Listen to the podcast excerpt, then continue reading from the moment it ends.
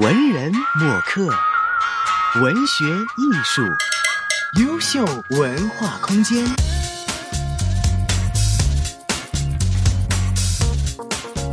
刚才呢，我们也说到哈，今天请到两位做客优秀文化空间呢，是因为呃这部非常出色的这个舞蹈师缘起敦煌。那就想问两位了，为什么会想说去创作一个叫做缘起敦煌的这样的大型的舞蹈师呢？嗯，其实我想这个是还是源自于这个香港舞蹈总会，因为他们在一四年底的时候受这个香港历史博物馆的违约，香港呃文化历史博物馆呃有一个这个敦煌的一个展览，敦煌是这个中国传统乐舞的一个文化宝库。那么一旦介绍敦煌的壁画、敦煌的历史呢，那么和敦煌的舞蹈。以及敦煌的乐舞呢是息息相关、不可分割的。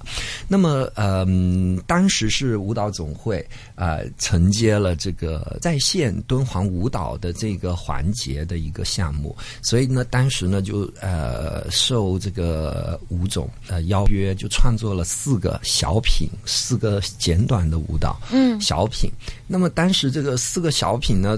可以说，呃，还不错，创作的 呃反响还不错。那所以之后就有了这个缘起敦煌这个大型舞蹈的一个一个想法，也得到了这个舞总的大力支持。嗯，所以一路这样发展下来了。对，嗯，所以当时哈是因为有四个小品，那个时候呃，冼先生是不是已经看过这四个小品呢？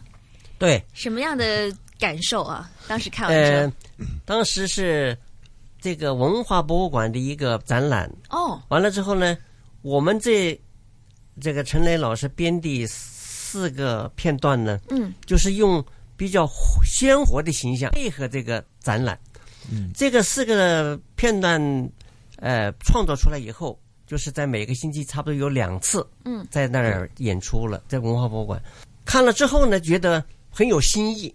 比较深的从文化、佛教文化的角度，嗯，呃，来呃表达这个敦煌的他以前我们很少看到的这样一些表达方式，所以说呢，觉得很新鲜。文人墨客，文学艺术，优秀文化空间。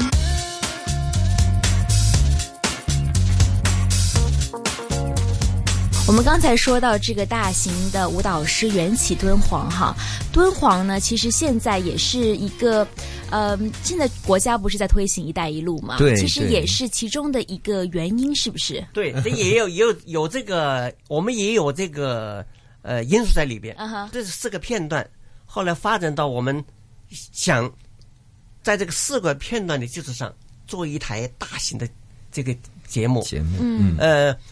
那么呢，这里的考虑的基本的因素，就是我们要呃宣扬中华文化。嗯，哎，这而这个中华文化呢，当时我们也考虑到了，正好是我们的国家提出来“一带一路”。啊，那么这个中华文化呢，啊，在这个丝绸之路上面呢，它曾经呢，啊，有过。辉煌，辉煌，对，丝绸之路的明珠。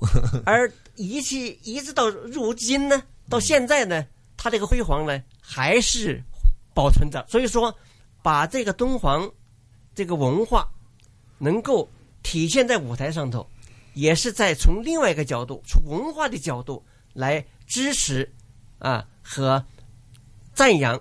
我们“一带一路”的这个政策，嗯，对，所以说缘起敦煌把敦煌作为一个切入点，其实是有很多方面的原因的。第一是佛教的宗教的一些意味在里面，当然还有包括说想弘扬中国的文化啦，还有就是现在呃国家也是在推行的这个“一带一路”的政策哈。那其实这是一个非常大型的舞蹈室了，我就想问说，其实你们是花了多长的时间去编排呢？又或者说，陈老师在创作在编排的？时候，其实是不是已经自己亲自去过敦煌去采风呢？嗯，呃，其实很惭愧，就是一直都没有机会亲临敦煌去看一下这个这个呃实地的一种景致哈。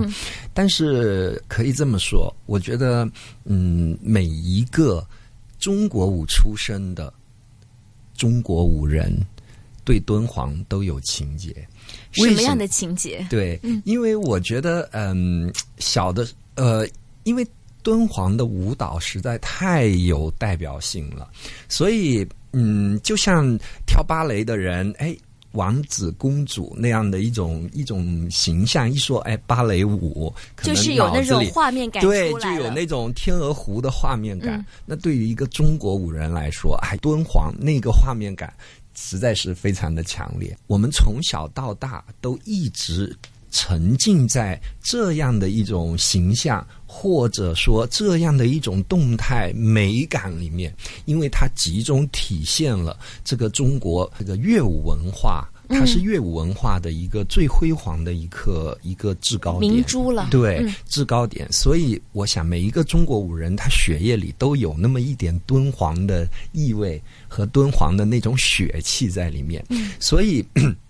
当初创作这个作品的时候，所以我想着那个敦煌，我脑子里出现的那些画面和形象，那基基本上我觉得不用不一定说，当然去到当地可能会有一些更多的感触，但是我觉得，嗯，在自己血液血液里的那样的一种东西反馈出来，可能更具有一种一种一种。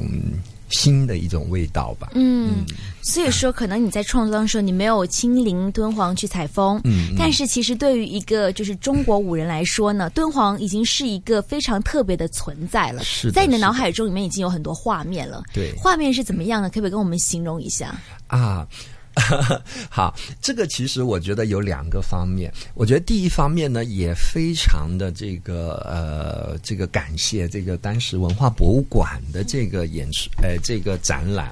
这个文化博物馆的展览可以说是把敦煌活生生的搬到了香港，而且他从制作啊到介绍啊，从这个呃这个。呃，雕塑或者壁画的一种还原，到这种这个嗯影像，呃，包括当代的一种呃呃设置，嗯，的一种介绍的一种方式，其实都给了我非常多的触动。这是第一方面，所以我觉得呃。呃，我觉得我当时看那个展览，我我每周有两次这个演出，就是我排的那个小节目的演出。但是我每周呢，都都把那个把那个展览再看一遍。我觉得，所以就是不停的在重复这样的一个一个一个一个，让我脑子。脑中的那种一种一种意象吧，慢慢的把它变成一种具象的一种一种一种一种一种状态。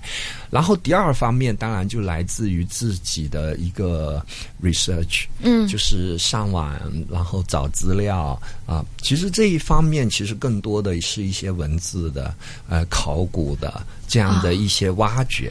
啊，一些挖掘，因为毕竟他作为一个呃舞剧也好，舞蹈师也好，那只仅仅只有动态，那是绝对不够的。嗯，那什么东西才是更深入的去去去去挖掘一些东西，然后呈现在舞台？那而这。而挖掘出来的东西怎么样令到我的创作它有一个支点，嗯，能够树立起整个舞剧？我觉得这个是非常非常重要的。仅仅有动态或者血液里那种冲动，那呃呃，如果没有这些，对，如果没有这样的一种 一种 research 的过程在在支持我，那只是变成一种空洞。嗯，所以。我觉得来自于两方面，一方面是看，一方面就是学，两者的结合，再加上血液里那点冲动，对，没错。哇，讲的真的是非常好，陈老师。从陈老师的这番话当中呢，子瑜是明白了，呃，作为一名舞蹈人，作为一名舞蹈的从业者，其实呃，他的灵感可能真的是来自于他不断的积累，他不断的去学习，才能够创造出这么精美的一台舞蹈师。真的是非常感谢显元老师以及是陈雷老师的分享。我们知道了舞蹈总会是一个怎样的舞蹈团体，那么也知道了什么是舞蹈师。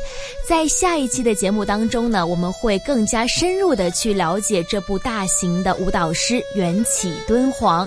我们下期节目再见，拜拜。